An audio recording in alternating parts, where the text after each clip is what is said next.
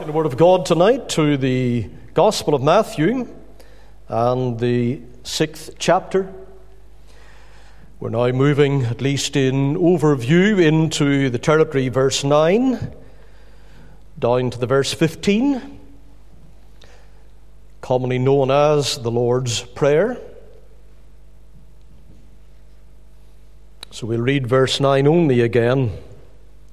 After this manner, therefore pray ye, Our Father, which art in heaven, hallowed be thy name. Let's bow together in prayer. Heavenly Father, again we look to Thee. We pray for Thy help and Thy blessing upon the Word tonight, that I will clear our minds of every other competing thought and every other thing that has been occupying our thoughts and our considerations today. And we ask that Thou will grant us a clear focus on what God the Holy Spirit will want to say to us through the printed page tonight. Open my eyes, the hymn writer said, illumine me, Spirit divine. And we ask that that's exactly what will happen now as we come to thy wonderful truth. In our Saviour's name we pray. Amen. There is, I believe, a link between the man that was sick of the palsy, and we know the story of him very, very well, and our praying. A link between these friends that brought him along, and as we come to supplicate God's throne. We have four friends, and they were carrying him to where the Lord was, and we know the difficulty and the hindrances and the obstacles that they encountered en route. But they believed in the power and in the goodness of the Lord Jesus Christ. Otherwise, they'd never have done what they did. They would never have picked him up in the first place and persevered when they saw all of the obstacles on the way to Jesus Christ. But of course, they had a problem. The problem was how do we gain access to Jesus? And how do we reach His presence? And maybe that's our problem, or part of our problem, even a good part of the problem that we encounter. And many times I'm convinced that it is. How difficult it is to get right through into the very presence of God when we pray. Unlike those four friends, we are using our elbows and we're struggling and we're tussling with all kinds of distracting thoughts, a whole crowd of them, and worldly cares, and even of sinful desires. The devil will use anything and everything to get us away from the place that we have covenanted to be with God, the place of communion, and the place of crying upon his name. How difficult it is to realize as we pray the terms that we have in Hebrews 11 and the verse 6 that God not only exists in the way in which the Bible says that He does exist, but that He exists in the power of an endless life. He exists as the mighty God. He exists as the King of Kings, the Lord of Lords. He exists as the sovereign controller of this universe, all specified in the Word. And He has brought this world out of nothing by His own power. But not only does he exist in all of these manifestations of his person, but he also rewards those that call upon his name. He answers prayer, in other words. Those who diligently seek him. Those who are entering into the closet, as we've been thinking about over previous week, closing the door, praying to the Father which is in secret, as we remember the God that we have come to, He exists, can we also recall that He is the one who will reward those who diligently call upon His name? Many times it seems to us that we're having difficulty penetrating the clouds that are surrounding Him. We're having difficulty seeing His face in prayer. And that propels us back in the place where the disciples were when in Luke 11, the verse 1, and that passage goes on to be a mirror image of what we're looking at tonight in Matthew 6, 9 to 15. The Lord's Prayer is in Luke 11 as well. But those disciples, they were catapulted back into the arms of their Lord. And they were saying in the middle of their need, Lord, teach us to pray. Because we realize we don't know how to do it in the way that we should. We are not being as effective in prayer as we believe we could be. And as indeed we see the Lord Jesus Christ Himself was being. So teach us to pray. And our Lord, in answer to that cry, He gives them what we now term the Lord's Prayer. And that petition that we have here in our Bible reading tonight. It acts as an outline and as a pattern, as a tool, as a lever that brings us out of the slough of despair when we're struggling in prayer, brings us away from that trough of defeat and gets us right up the mountain to the top of that mountain, and we see answers to prayer coming through. Our larger catechism, is always good to consult with that. And on the question 186, it asks, What rule hath God given for our direction in prayer? And in the context of where we are tonight, the answer is very interesting. The whole Word of God is of use to direct us in the duty of prayer, but the special rule of direction is that form of prayer which our Saviour Christ taught his disciples, commonly called the Lord's Prayer. And so, in our catechism, brought into being by those eloquent preachers of the Word, erudite scholars of the truth as it is in Jesus, in their opinion, we go to that prayer commonly called the Lord's Prayer, and you will be directed there in the duty of prayer. It's really like going back to school. The teacher standing at the front, the blackboard is filled with instructions. Minds, fingers, and pens are being instructed to get ready here to learn and to write down what you are learning. And so you can see what our Lord says in Matthew 6 and verse 9 after this manner, therefore pray ye. What we say, it's a template, it's a tool, it's an outline, it's suggestive as to those areas that need to be covered when we come to the throne of grace. On the surface, it's a rather simple and a standard prayer. Nobody will convince you or me that a child does not understand, by and large, all that the clauses in this prayer is setting out.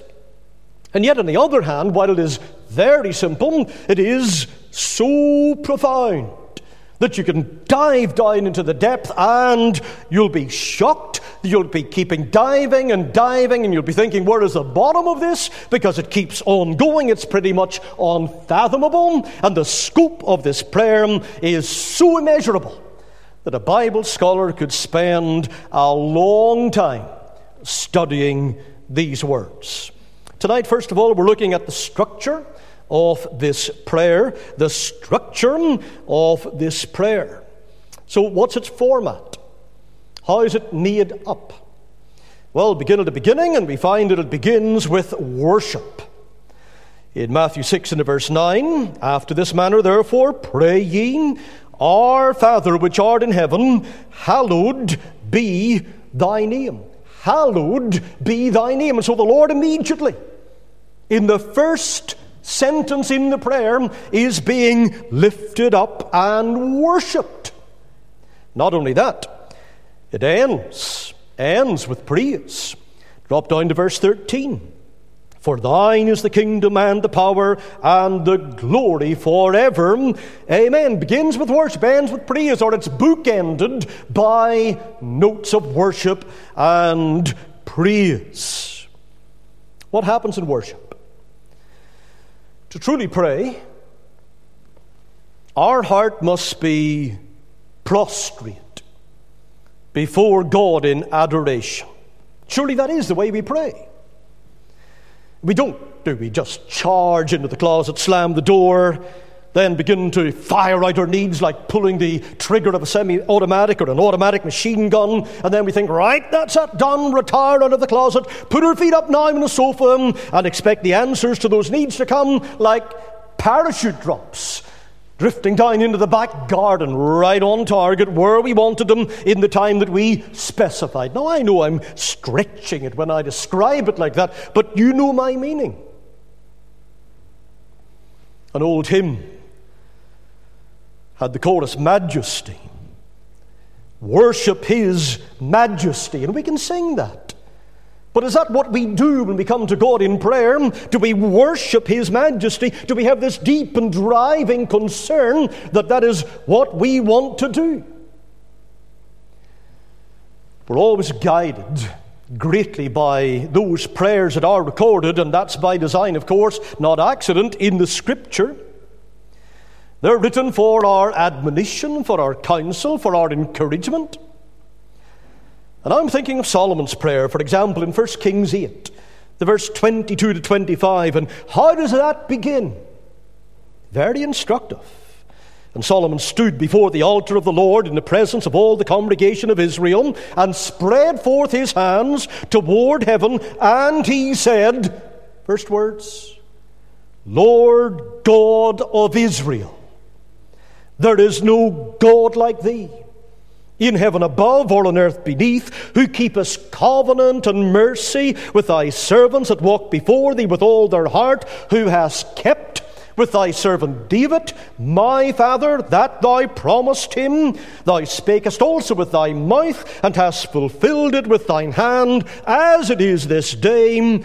Therefore now, Lord God of Israel, keep with thy servant David my father that thou promised him. So he begins by exalting the person of God. By looking to the promises of God and saying, every single one that he made has been fulfilled in my father David's life, and I am Lord, hoping, praying, expecting on the basis of what has happened in the past. I'm expecting my prayer for the fulfillment of promises to me to be done also. Solomon. What about Jehoshaphat? We have his prayer outlined for us in Second Chronicles, the chapter 20, the verse 5 through to the verse 10. We read there, and Jehoshaphat stood in the congregation of Judah and Jerusalem in the house of the Lord before the new court and said, How does he begin to pray? O Lord God of our fathers, art not thou God in heaven? And rulest not thou over all the kingdoms of the heathen? And in thine hand is there not power and might, so that none is able to withstand thee? Art not thou our God who didst drive out the inhabitants of this land before thy people Israel, and gavest it to the seed of Abraham, thy friend forever? And he goes on to recount what God had done for them in the past. Where is he in prayer? How does he begin? He focuses on God's person. He then takes up the subject immediately after that of God's power. Then he goes to God's performances. So he's praising God all along the line here. And eventually he says, and the record of the prayer begins in verse 5. At verse 10, he begins to pray himself in terms of laying out his own peculiar petitions. And now he says, Behold, Solomon began in worship. Jehoshaphat began in worship. Not only that, but look at Daniel. Another example in Daniel chapter 9. And the verse 3 through to the verse 7, Daniel says, And I set my face unto the Lord God to seek by prayer and supplications, with fasting and sackcloth and ashes. And I prayed unto the Lord my God, and made my confession, and said, O Lord, the great and dreadful God, keeping the covenant and mercy to them that love him. So again, the person of God, followed by the promise of God, followed by the pity of God to them that love him and keep his commandments we have sinned. looking for the pardon of God, we have sinned and have committed iniquity and have done wickedly and have rebelled, even by departing from thy precepts and from thy judgments. Neither have we hearkened unto thy servants the prophets, which speak in thy name to our kings, our princes, and our fathers, and to all the people of our land. O Lord, righteousness, purity belongeth unto thee, but unto us confusion of faces as at this day. Tell me, when did we last begin to pray like that? Spending that amount of time, that amount of effort, that concentration, getting his mind focused on the person of God to begin with. Do we pray like this? These are excellent examples that have been put down in Scripture that we may imitate when we come to the throne of God. And we do well if we mark these passages. Let's mark them. Let's read them again when we get home. Let's, when we come to pray again, keep them in mind and even pray up the prayers that were offered by Solomon, Jehoshaphat, and also by Daniel here. But the opening notes, everyone, worship. It's such a good rule of thumb that before you begin to pray, before you get to any petition at all, that we pause and we ponder over who we are directing our requests to. Again, I'm referring to the larger catechism, this time, question seven Who was God? An expansion on the shorter catechism answer. God is a spirit, we're told in question seven, the larger catechism, the answer that appears there. God is a spirit in and of himself, infinite in being, glory, blessedness, and perfection.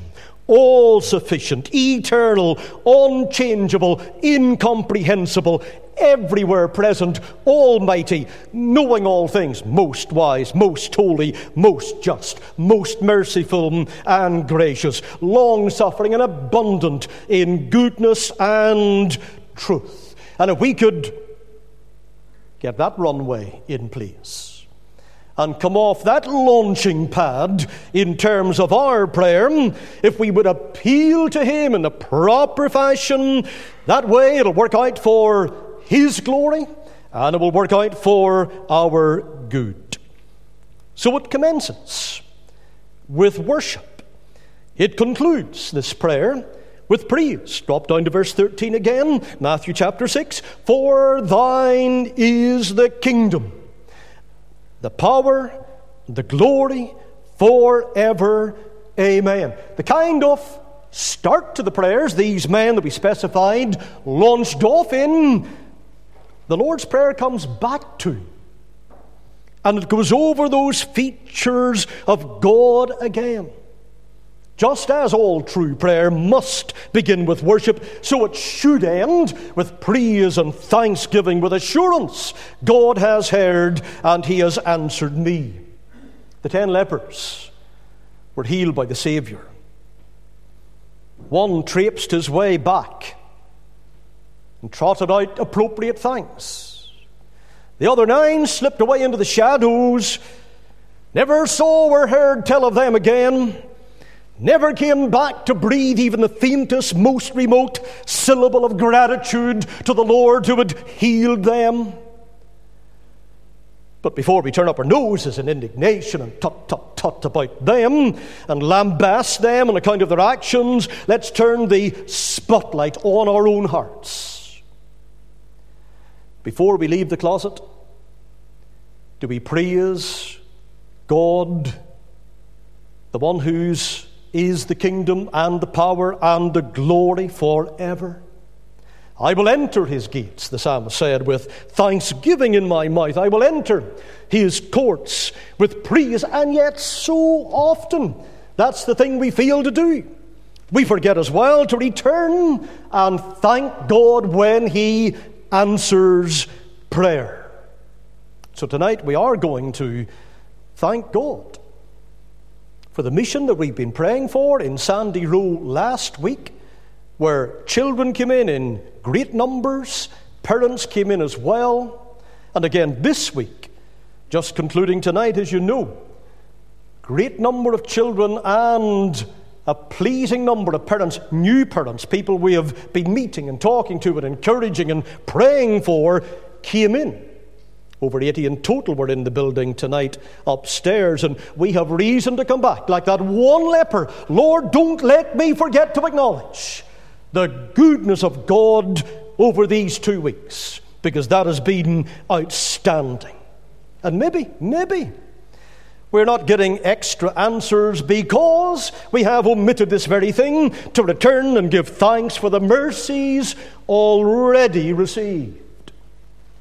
Think of the words of Psalm 50 and verse 23. They're full of pathos. Really, God's appeal to you and to me. Whoso offereth praise glorifieth me. And to him that ordereth his conversation aright, I will show the salvation of God. We sang the hymn tonight in opening our meeting, Praise my soul, the King of heaven. Back in 1834, Henry Francis Lyte, who also authored Abide with Me, he published a hymn in his book, Spirit of the Psalms. He was ministering then in Brixham, fishing port in Devon. And actually, his hymn here, Praise My Soul, the King of Heaven, that day, that was sung by Queen Elizabeth at her wedding to the Duke of Edinburgh, the 20th of November 1947. And on that day, quite remarkably, They've got their history sorted out, let me tell you. That very day, when she was married, when they sang this hymn, it was the day of the centenary of Henry Francis Lyte's death. Praise my soul, the King of heaven. To his feet Thy tribute bring, ransomed, healed, restored, forgiven. Who like thee his praise should sing? Praise him, praise the everlasting King. Father like, he tends and spares us, while our feeble frame he knows. In his hands he gently bears us, rescues us from all our foes. Praise him widely as his mercy flows. A gentleman worth a lot of money. But a stranger to God, stranger to grace. He was walking one evening through a section of his grounds and he came near a mean hut. The poor man he knew lived in there with his large family. Curiosity stopped the rich man in his tracks and he, he listened to the voice coming out of that humble abode. It was a voice of prayer. The poor man was giving thanks with boundless affection and praise to God for the goodness of His providence, supplying them food to eat and clothes to wear, and also everything that was necessary in life they had. And he was praising God on behalf of his little, large family in that little house that night.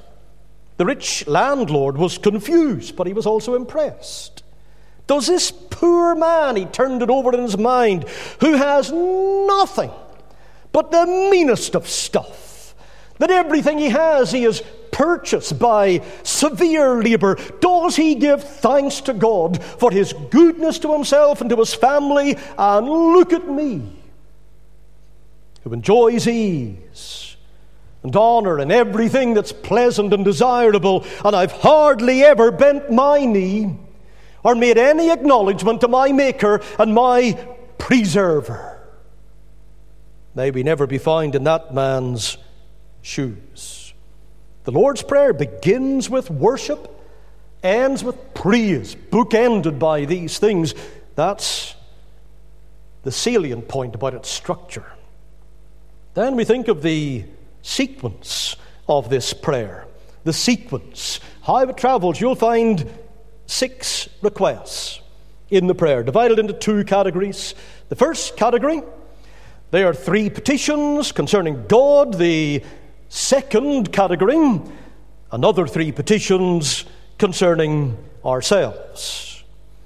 Listen to the first section. Not that you don't know it. Of course, you know it inside out, back to front. We realize that. Hallowed be thy name. Thy kingdom come. Thy will be done. Three concerning God.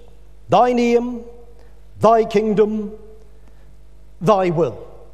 Now, we know, let's back to where the disciples were here. They came running to the Lord. Lord, teach us to pray. Teach us to pray. Here's the first set of lessons on the subject of prayer, and they're taught right at the beginning. Put the glory of God before everything else. Put God's interests above your own. Thy name, thy kingdom, thy will. Sometimes people are a little like Diotrephes in prayer. Who was Diotrephes? In 3 John, in verse 9, we read about him, very poor example in prayer. I wrote unto the church, but Diotrephes, who loveth to have the preeminence among them, receiveth us not. What we need always to remember is what is stated in Colossians 1:18, but he, Christ, is the head of the body, the church, who is the beginning, the firstborn from the dead, that in all things, that includes our praying, that in all things he might have the preeminence. So I begin with him, I must. The proper order has to be Thy name, O Lord, Thy kingdom, O Lord, Thy will, O Lord, and then give us our daily bread. Forgive us our sins, our debts. Lead us not into temptation, deliver us from evil. God's glory, let's underline it, comes before our needs. The honor of God before the help of man. His praise before our provisions. So that basic rule must always be this. First of all comes His will, His glory, His kingdoms, then our needs. And that's emphasized right at the end of the same chapter, Matthew chapter 6. We know the verse so well, verse 33 But seek ye first the kingdom of God and his righteousness, and all these things shall be added unto you. Why should that be the order? Why should this be the sequence? Is God here jumping the queue? That would be a very irreverent thought. And of course, He is not.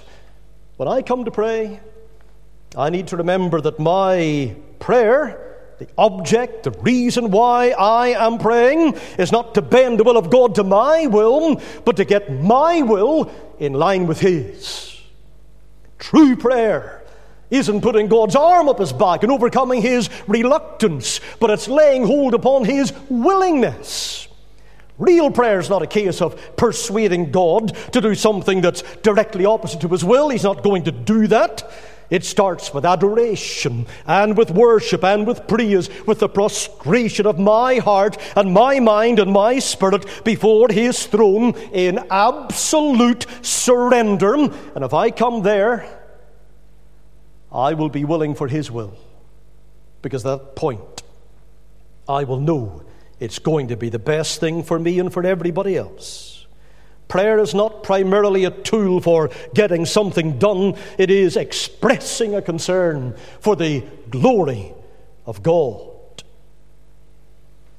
Now, I'm not saying, and you will know, week by week we have a screen whereby we put up, in the second place, a lot of physical issues, ailments should we pray for those? Of course we should pray for those. Absolutely. But if we only pray for those and for nothing else and get stuck with the physical legitimate, though that is, James 5 and 14 tells us, is any sick among you? Let him call for the elders of the church and let them pray over him.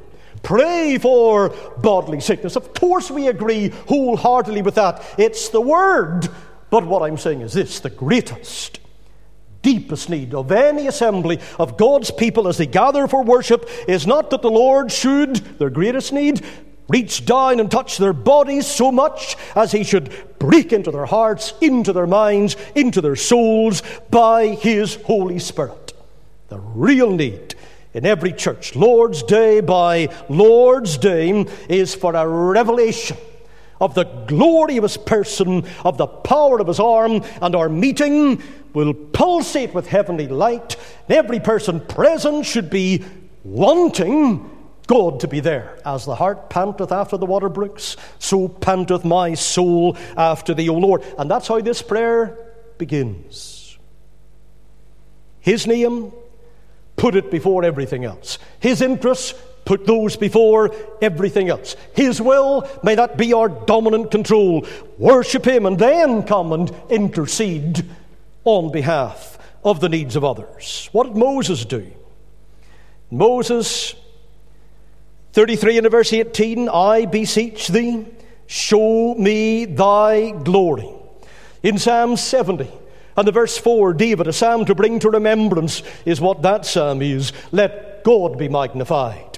John 12 and the verse 28, our Lord Jesus pleading to the Father, what does he say? Father, glorify thy name. First, glorify his name, then pray for our needs. So we have thought about the structure of the prayer, the sequence of the prayer, and finally the spine of this prayer, the spine of this prayer. And we're only doing an overview of the Lord's Prayer here tonight. You'll find a striking contrast between the two main sections in the prayer. In the first part, Verse 9 and the verse 10, those three petitions relating to God. Notice the prayer moves from the inside to the outside, from the inward temple of our worship to the outward place where we're going to serve God. Our Father which art in heaven, we're praying in the closet. Thy will be done in earth. Do something around us. Do something through us. Help us not only to supplicate, but to serve Thee. So we're moving from the inside to the outside. In the second section in the prayer, those are the matters that will lie heavily, naturally, upon our heart physical, material things. We have prayer that is doing what? Moving from the outside to the inside. It's reversed in the second section. It's from the outward need of bread to the inward arena where there's a battle raging. Spiritual conflict is going on. The devil is at us. And so, deliver us from evil. From the outside, bread to the inside. What's happening is this. In the first part of the prayer, three petitions, God is moving from heaven to earth. In the second part of the prayer, we move from earth through to heaven. That's what prayer is all about. But here's a glorious thought and wonderful truth dead center. We're using the word spine here. Spine of the prayer. What is the spine of this prayer? Dead center, what do we have? I'll tell you, we meet with the blood of Jesus. That's what we have dead center at the spine of the prayer. The blood of Christ. I don't see that. The central theme of the prayer. The phrase that stands out in the heart of it is Lord, forgive us our debts. Forgiveness, cleansing, pardon, atonement. You can't have that without the blood. Hebrews 9:22 without the shedding of blood there is no remission. There will be no forgiving of our debts. There will be no cleansing of our sins. And so, right in the center, at the spine of the prayer, we get to the cross. God moves earthward from heaven, man moves heavenward from earth. And we meet at the very heart of this prayer on the only ground that any man, any woman can ever hope to meet his Maker, meet his Redeemer, on the ground that is stained red with the blood of the cross. The cry of the human heart rises out of the depths and goes to the throne. The blood is the backbone of our cry. Some people talk about, I wish that guy or that woman would grow a backbone, take a stand. Well, we have a real backbone in this prayer, and it is the blood of Jesus Christ. I think of Hebrews 10 Verse 19 and 20. Having therefore, brethren, boldness to enter into the holiest high by the blood of Jesus, by a new and living way which he hath consecrated for us through the veil, that is to say, his flesh. And the word new there means effectively newly slain. In other words, the blood of Jesus is always fresh as powerful today as when it was shed for our sins on Calvary. And so our way of approach is the same way of approach for all the generations of time, not without blood. Hebrews 9, the verse 7, sprinkled with reconciling blood I dare approach thy throne, O God. Thy face no frowning aspect wears, thy hand no vengeful thunder bears. Let me my grateful homage pay, with courage sing, with fervour pray, and though myself a wretch undone, hope for acceptance through thy Son. So Christ is central in this prayer. And the petitions in the prayer are full of Him from beginning to end. Now, I know that it may not seem that way in the surface. Because people will say, well, you're talking about Christ being central here. He's not even mentioned in this prayer. And some people have taken it, shunted it out to the sidelines, deemed it irrelevant. Not of great value, but of tremendous value. Just as in the book of Esther, God isn't mentioned by name. But the book of Esther is full of God. It represents an outstanding, breathtaking display of His mighty providence and power. So, this prayer, in which the name of Jesus Christ does not actually appear anywhere, it is still full of Him. From the first phrase, and this is all we'll say tonight on this one, from the first phrase of the petition Our Father, Our Father, we realize right away it's impossible to come to God as our Father until we are born into His family. How? By faith in Christ. We can't say our Father until we are born under the terms of John 1, verse 12 and 13, to as many as received Him, Christ. He's there. To them give He power to become the sons of God. Sons of God. Our Father couldn't use the term without Christ. Right to the very final word in the prayer the last word, Amen, who was Christ? But the great Amen of God. That's one of his titles, one of his names. That's here. So, right through the prayer, as we will see, we trust in weeks that come, right through the prayer, from the starting point right to the end, we are in the presence of our Savior. He is central. Fill our prayers with Christ. Make it a blood steeped Christ centered plea that comes out of our heart. Because that's what this prayer is, and we can expect an answer.